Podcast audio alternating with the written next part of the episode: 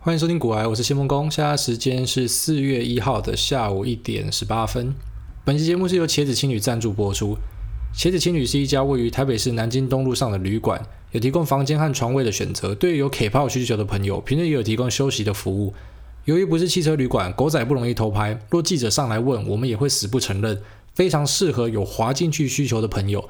馆内有舒适的交易空间和厨房设施，楼下还有有名的等路凤梨酥和好吃的台湾小吃。台北住宿高 CP 值，优秀的第一选择，请搜寻茄子青旅，是紫色的那个茄子。好啦，那目前旅宿业、航空业跟旅行社就是新三大产业。哦，这三个行业呢，在现在的疫情冲击下是受伤最惨重的。那只是以美国来说呢，已经这个伤害呢，从这三个产业往服务业啊，还有这种娱乐产业都往那边迈进了。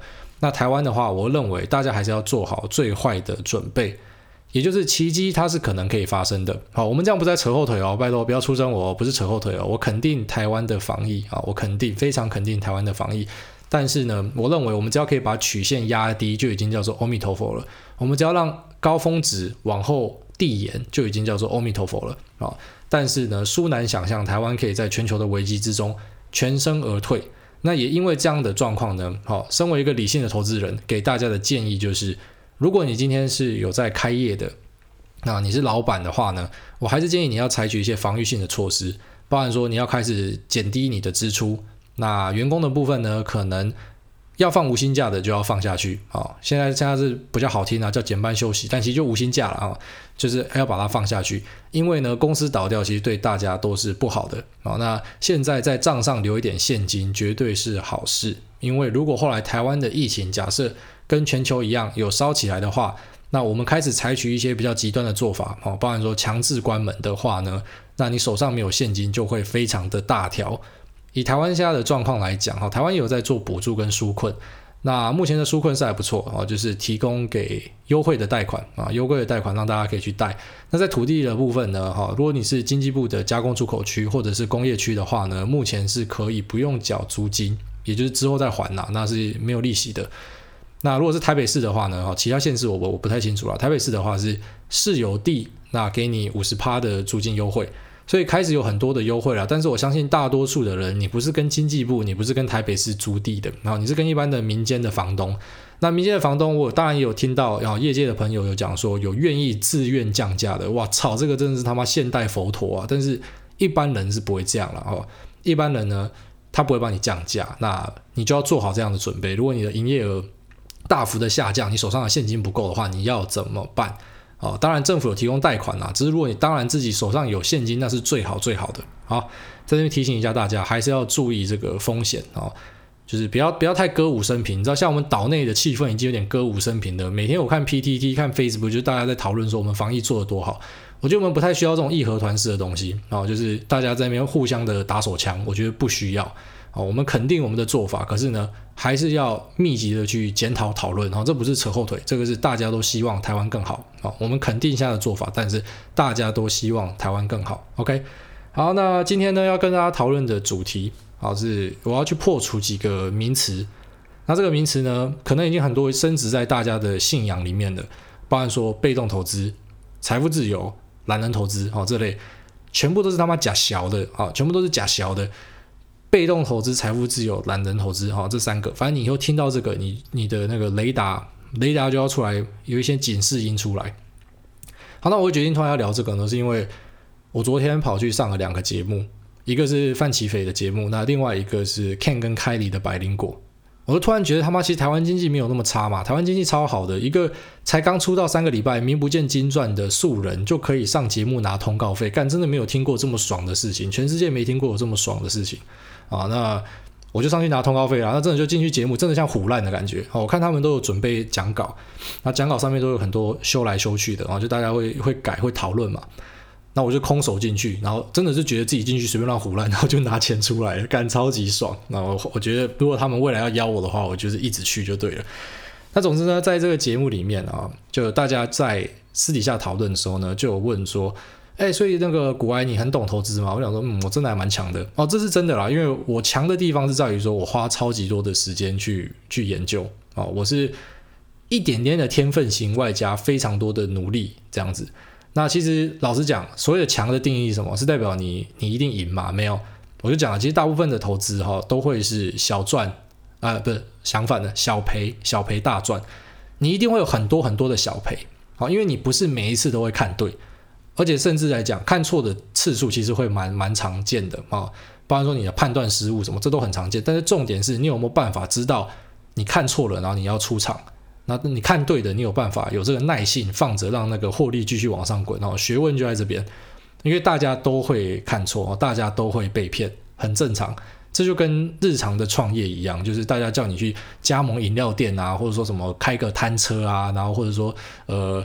加盟个 seven 啊，都一样啊，就是你看错，可能就是包含说你地点看错，然后你的合伙人看错，他其实是个超级白，只是你你当时不知道，好，类似这样，这都是看错。那你投资公司也是一样啊，就是你可能本来信赖这个公司，然后后来发现干矛头不对了，可是你你知道要闪，那你就比起那些不知道要闪的人就来得厉害啊。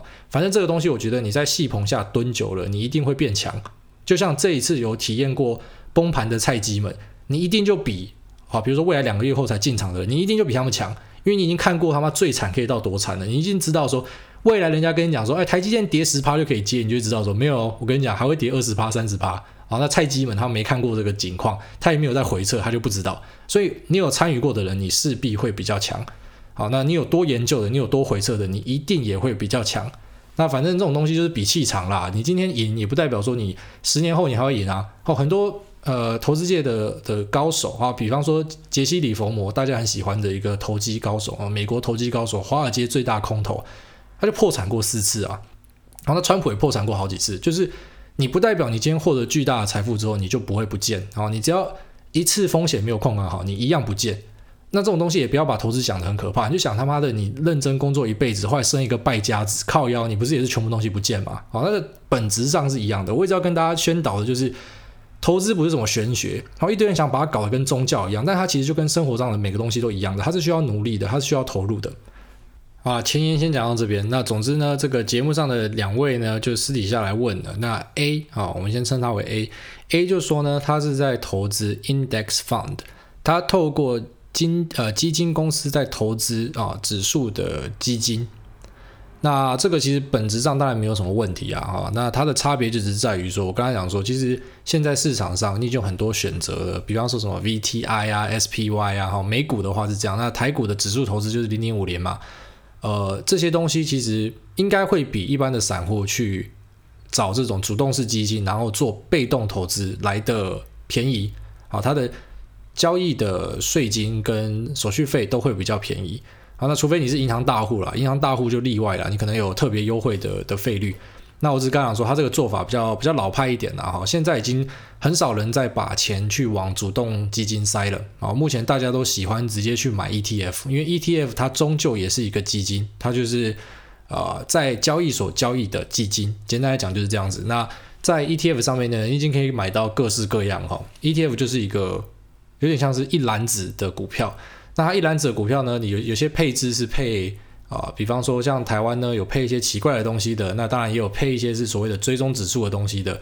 所以你只要看清楚的话呢，那基本上你可以自己直接从市场上交易、哦，它来它的相关的费用会比较低啦啊、因为那个基金公司在做什么，我问他他也完全不知道。他说没有，我就把钱交给他们啊，他们说他们在做 index fund。就是这样，我想说，哇干，你什么都不知道你就买？他说我就不知道，我就把钱交给他们。我说哦干，佩服，这个有钱呵呵，有钱才会这样子哈，就是因为有钱没有地方放，然后所以呢，就人家怎么乱搞你也懒得管了啦，你就是交给人家处理啊。那总之我的建议就是，你可以自己去买 ETF 啊，很简单的，它是很简单的。那第二位呢，B，他也是蛮成熟的交易者啊，他直接讲一句话就看得出来他很成熟。他说我就是拿闲钱去买啊，然后。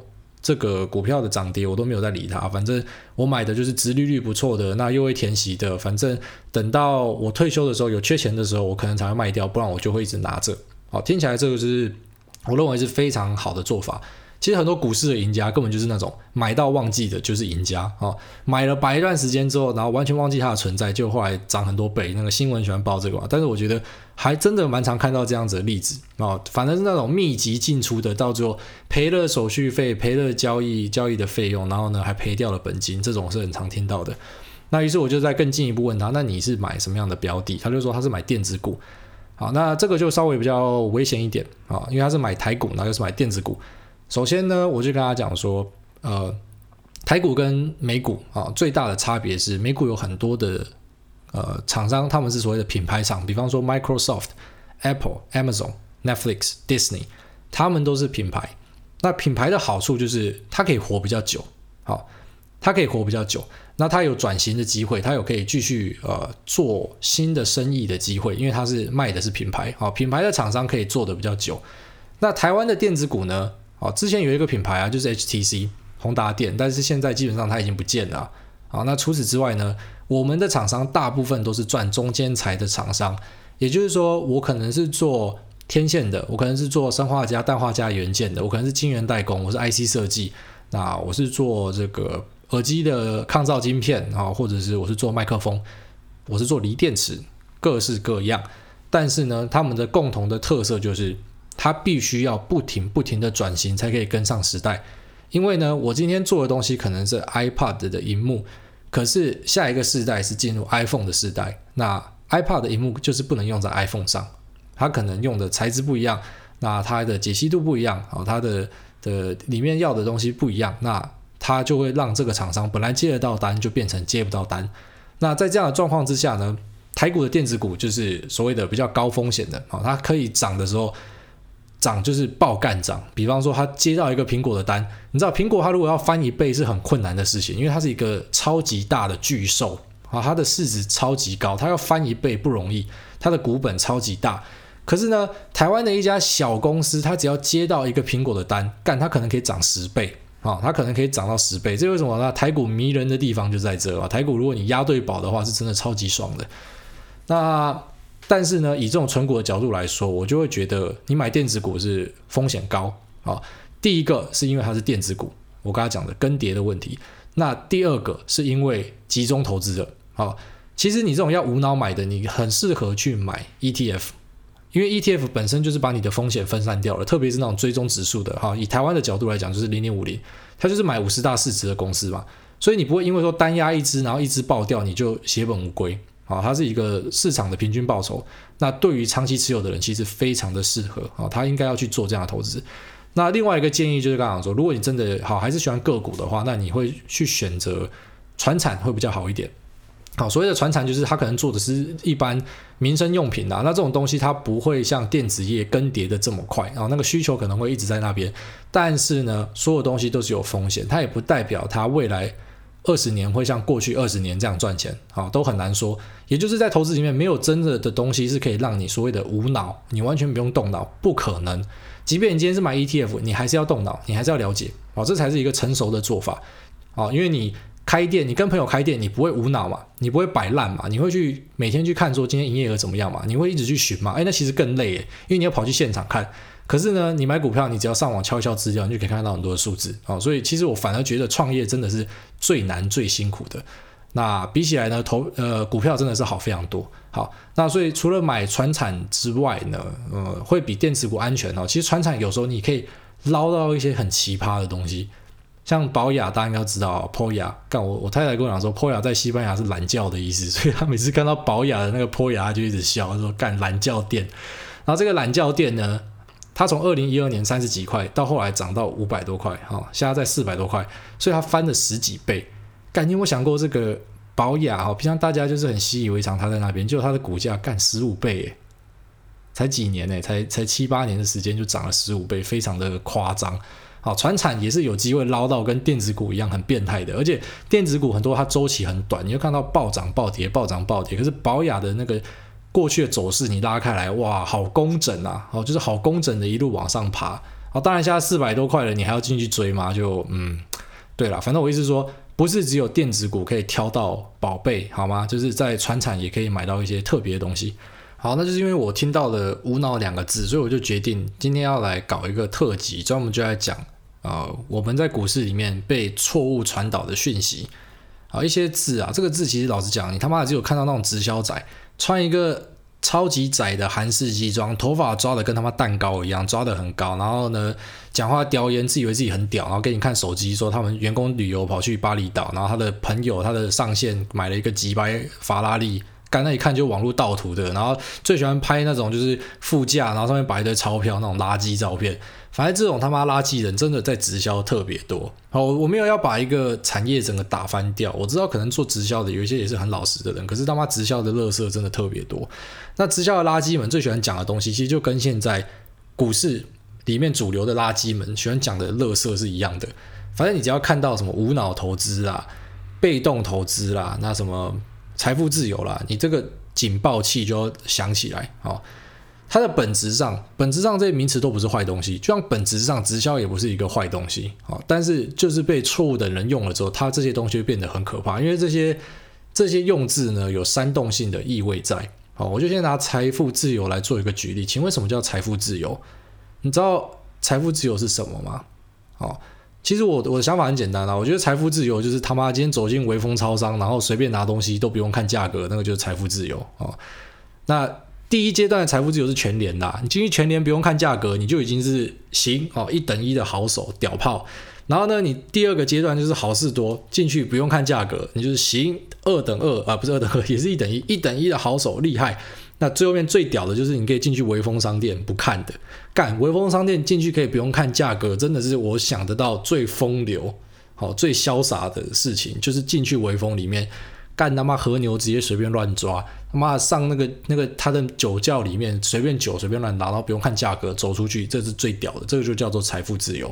所以直到你可以进去微风里面乱拿东西，然后不用看价格之前，好，你都不叫做财富自由，而且财富自由是一个。相对的观念啊，比方说我在大学的时候，我就曾经感受到什么叫做财富自由啊。大学的时候呢，你知道大家都是跟家里拿零用钱嘛？那我家其实给的零用钱呢是一万块，那一万块跟我同学比，其实老实讲，我差不多在中间偏后。干，我现在知道原来拿的我同学都这么有钱啊，很多拿到三四万去的，超夸张的。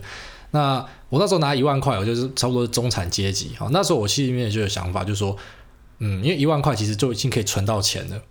员工呃不是员工餐厅，学生餐厅很便宜嘛，那呃基本上学生也没什么开销啊，就很单纯，那骑摩托车一切都很单纯，所以那时候的想法是，如果我一个月可以拿到三万，如果我爸妈可以像别人的爸妈一样给我三四万的话，我就财富自由了，真的就财富自由了，干就是超帅的啊，好有钱，你在朋友之间走路有风。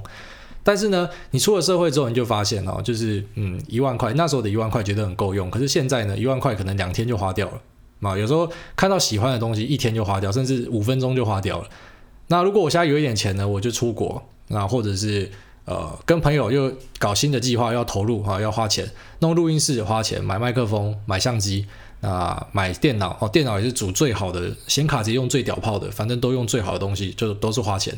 那最近也想要跟朋友开发 App，那又是两三百万，又是花钱。所以什么叫做财富自由？好，它是一个相对的观念。我以前在大学的时候，我只要有两三万块，我就觉得我财富自由了。可是现在呢，如果我一个月没有拿到三四十万以上，我不会觉得我财富自由了啊！而且我还没有小孩哦，如果有有小孩之后，可能又是另外一个光景。你可能就想培养他上才艺班三小的，所以这一切都是一个相对的观念。我个人是认为，到死之前你都不会看到财富自由，但是也不要因为这样子感到压力很大，因为其实。呃，你花的钱就是跟你的物欲、跟你的欲望成正比啊，那你可能可以选择过单纯一点的生活，你的工作的压力就没有那么大，这都是自己的选择。但是财富自由是一个很虚幻的字，而它给人家的想象就是我有花不完的钱啊，这是不可能的，你不可能有花不完的钱，因为这个世界的消费文化呢，最有趣的就是你赚多少钱，你就找得到对应的商品去花钱。干他妈的！我跟我朋友的好电玩团，我有很多社团，然后电玩团，我们我们每天就在讨论怎么打电动哦，然后然后可能讨论晚餐，然后就有人那边靠背说什么两三百块也太贵，类似这样。可是我另外一个社团呢，机师团哈，机师的社团里面呢，就是前同事们他们在讨论的东西是二三十万块的床垫，在比较，好一个在讨论两三百块的东西，一个讨论二三十万的床垫，所以你赚多少钱？你看他们赚的钱多嘛？可是你看他就会花的更多，他会买更好的东西，所以。到最后有没有存到钱，跟你的收入没有说绝对的相关呐啊，哦，所以财富自由是一个虚幻的概念啊，哦。那第二个，懒人投资，懒人投资的问题超级大的，其实真的没有什么东西可以懒。好，我在这个节目一直跟大家沟通的观念就是，你不可能可以偷懒，投资不可能可以偷懒，创业可以偷懒吗？哎，拜托，以台北市的统计，九成的公司会在前三年倒掉，剩下来的一成会在呃五年内会再倒掉里面的九成。意思是什么？意思就是说，只有一 percent 的可以活过五年。好，一 percent 的可以活过五年，这代表什么意思？这代表这之间要付出的用心跟努力，还有心血。太庞大了，那同时你也看到，好，代表九十九趴的东西就是人间蒸发了，然后他们就是促进经济的流通，大家就是拿着钱进去创业，然后好像看了一个很贵的烟火秀，然后回家说到底得到了什么？嗯，好，至少我开过店，然后就这种感觉。所以说，没有什么东西可以可以懒人啊，没有什么东西可以懒人投资。你开一个店呢，你最基本的要求就是你至少要知道什么是营业额，什么是获利，什么是毛利啊。盈利率啊，净利率全部都要知道啊！你要知道产品的竞品是什么，你要知道你的对手是什么，你要知道啊这个地方啊是不是学区，那有多少人会来，那每天发票可以开出去几张，什么都要知道嘛！你还要去店里面寻，所以其实实体创业是最辛苦的，超级辛苦。好，而且实体创业跟房地产一样，它的问题在于说流动性超低。房地产呢，其实炒房也没有那么容易，因为炒房呢你不一定卖得掉啊，你不一定卖得掉，那你要卖也没有那么快可以卖得掉。那实体创业更不要讲了，我跟你讲，你今天只要入股跟人家开餐厅、开饮料店三小的，然后你突然中途想要跳的话，超难，非常困难。你要去找下一手，大家一定会问说，这么好赚，你为什么不赚？好，因为你一定想卖出去，你就说哦，这个这个东西可以赚钱，哦，只是我现在真的缺钱，我要把我股份卖掉，没有人会相信，啊，大家都不会相信，那么好赚，你怎么会卖，对吧？那如果说真的好赚的话，那你又会觉得说，干，现在卖掉好可惜哦，但是我缺钱，所以反正这个东西的流通性没有那么好。那股票的好处呢，是我买了，我隔天就可以卖掉啊。基本上你只要不要去买没有量的那些股票呢，大多数的股票就是你买了，随时都可以卖掉啊。所以比起来呢，一样是在创业哈。其实我觉得股票也有点像类似在创业，而且它是更保险的，因为可以搞到上市上柜的公司，他们都不是什么鸟蛋垃圾公司，然后那个被雷的机会比你朋友揪你去开店来的低太多太多了啊。可以上市上柜有基本的条件。所以真的，大家一直在讲投资很恐怖，可能会散光家产，那就是你不够了解啊，因为你可能融资，然后或者是你根本没有搞清楚状况你就进去。那我在这边跟你讲，其实你去呃做创业哈，那才叫做会散光家产。虽然听着会两行泪流下来啊，台湾创业真的很辛苦，要付很高的、很高额的租金，那压力很大哦之类的。好，那这边就是跟大家踢破说，没有什么东西叫无脑投资，所有的东西都要动脑。即便你今天买的是 ETF 这种一篮子股票，他帮你挑好的，你还是要动脑。好，因为呢，就举一个例子来讲，之前在讲《大卖空》这部电影的时候呢，那个 Michael Burry 啊，这个里面的这位帅哥 Christian Bell 所饰演的这位医生呢，他其实就警告过，他认为哈，所谓的这种。指数投资啊，那种被动投资 ETF 们呢，它可能就是下一个泡沫。好，不过这当然我们未来可以再开一集来聊这个，就是来讨论 Michael Burry 的说法有没有道理啊？啊，我自己心里面已经有答案了，只是我们可以开一集来讨论。所以说，没有东西是真的是零风险的，所有东西都一定有它的风险。好，这就是大家要注意的。那最后面就是被动投资啊，被动投资这个字就比较中性一点。好，被动投资意思就是你。放置 play 啊，你放的你就不用管它。那当然，如果你今天选对标的，你当然可以被动投资，因为它相对的风险小很多。可是就像我们前面讲的这个 B 呢，它如果今天选的科技股是选到一个，它可能一年后就被淘汰的股，那请问你可以放置 play 吗？请问你看到它一直在盘跌，一直在下跌，你还是要一直去买它吗？好，这就是为什么你你投资股票，我很反对大家只纯看技术面，跟他妈线仙一样。可是你还是要了解一点技术面，因为技术面会告诉你一些东西。好，不然说一直在盘跌的股票，它一定有什么东西出了问题了。但是呢，如果你只了解基本面的，你就觉得哦，越便宜一直买一直买，好，你都没有去想过说，那在里面卖的人是谁？卖给你的人是谁？他们的想法是什么？你知道股票其实就是一买一卖，你买的时候就是有人卖嘛，他为什么要卖？其实有时候都希望说，干，如果在平行时空有一个什么。